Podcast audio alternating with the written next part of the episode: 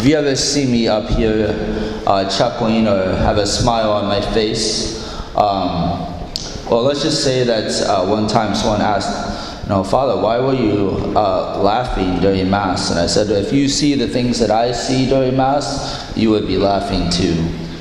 So it's either that or I made a mistake, so one of those two. But that actually has nothing to do with my homily, so now we'll begin the homily.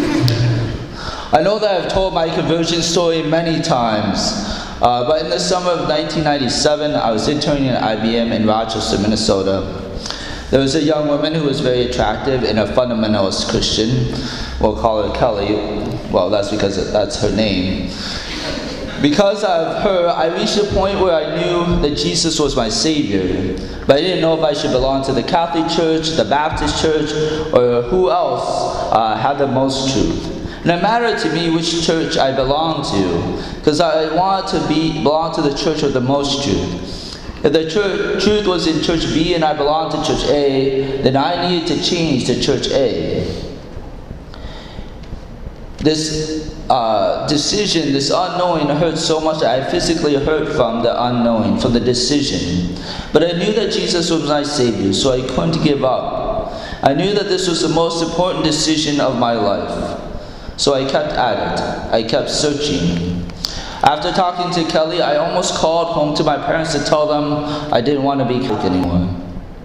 I didn't. Instead, I started reading Scott Hahn, Jeff Cavins, and many other Catholic apologists, defenders of the Catholic faith.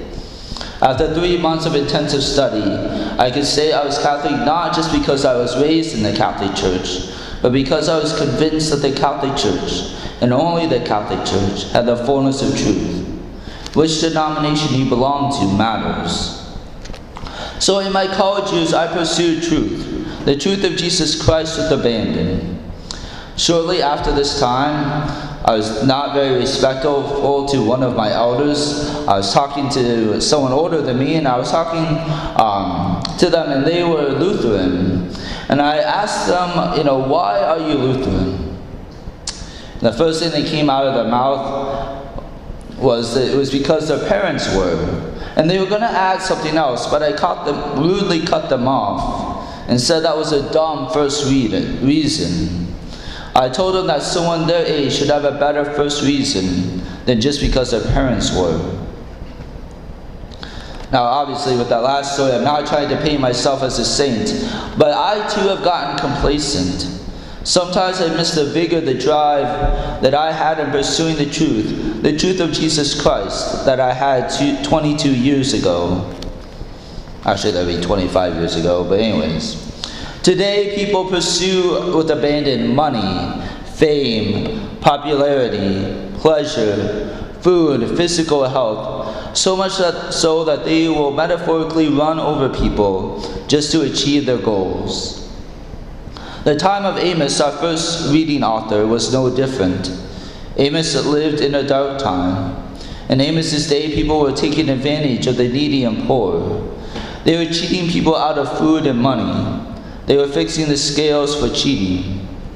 They were even buying and selling the poor.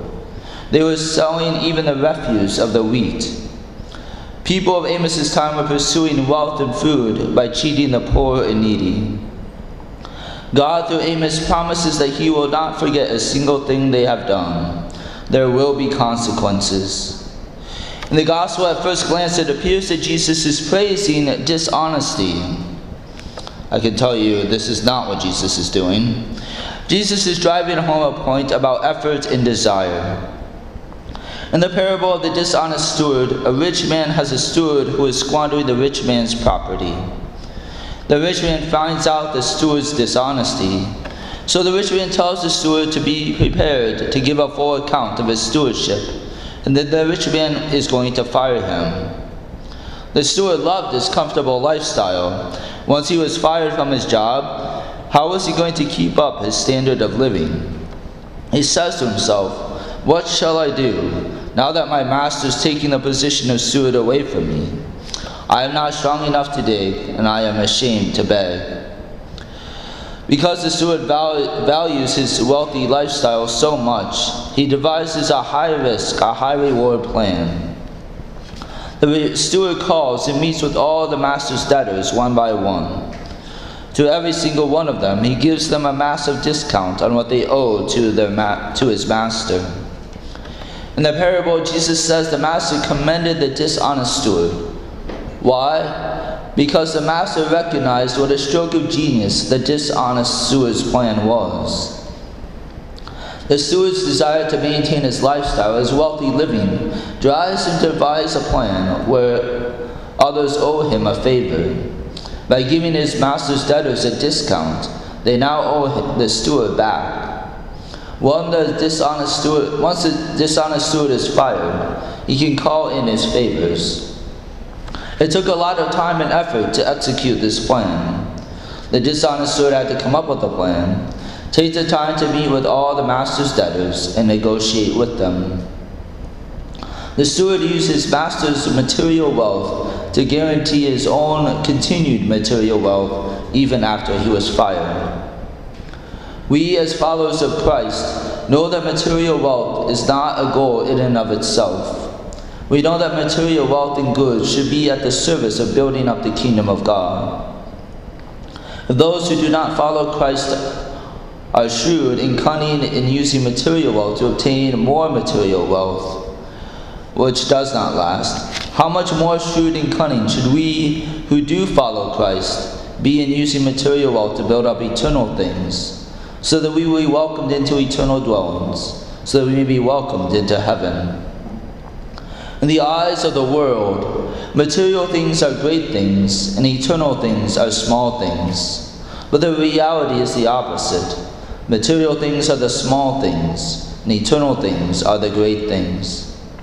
In our scheming, our planning, our priorities, our time, our efforts, are they directed mainly at things of this world, or are they directed mainly at eternal things? Jesus says we cannot serve two masters. We cannot serve both God and mammon. In the fall of 1997, 25 years ago, I sought the truth with reckless abandon, probably to the slight detriment of my grades. The fall of 1997, I was laser focused on Christ and the truth.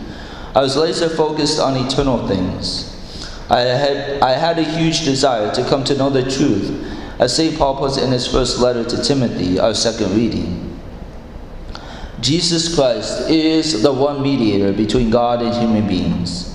Jesus ransomed himself for all of us. Do we respond to this act of love? It is through our faith and relationship with Jesus that we are saved. So St. Paul says that we should pray. We should pray to ask God to reveal how He wants us to put the material things in our lives, the service of eternal things. I see this all the time.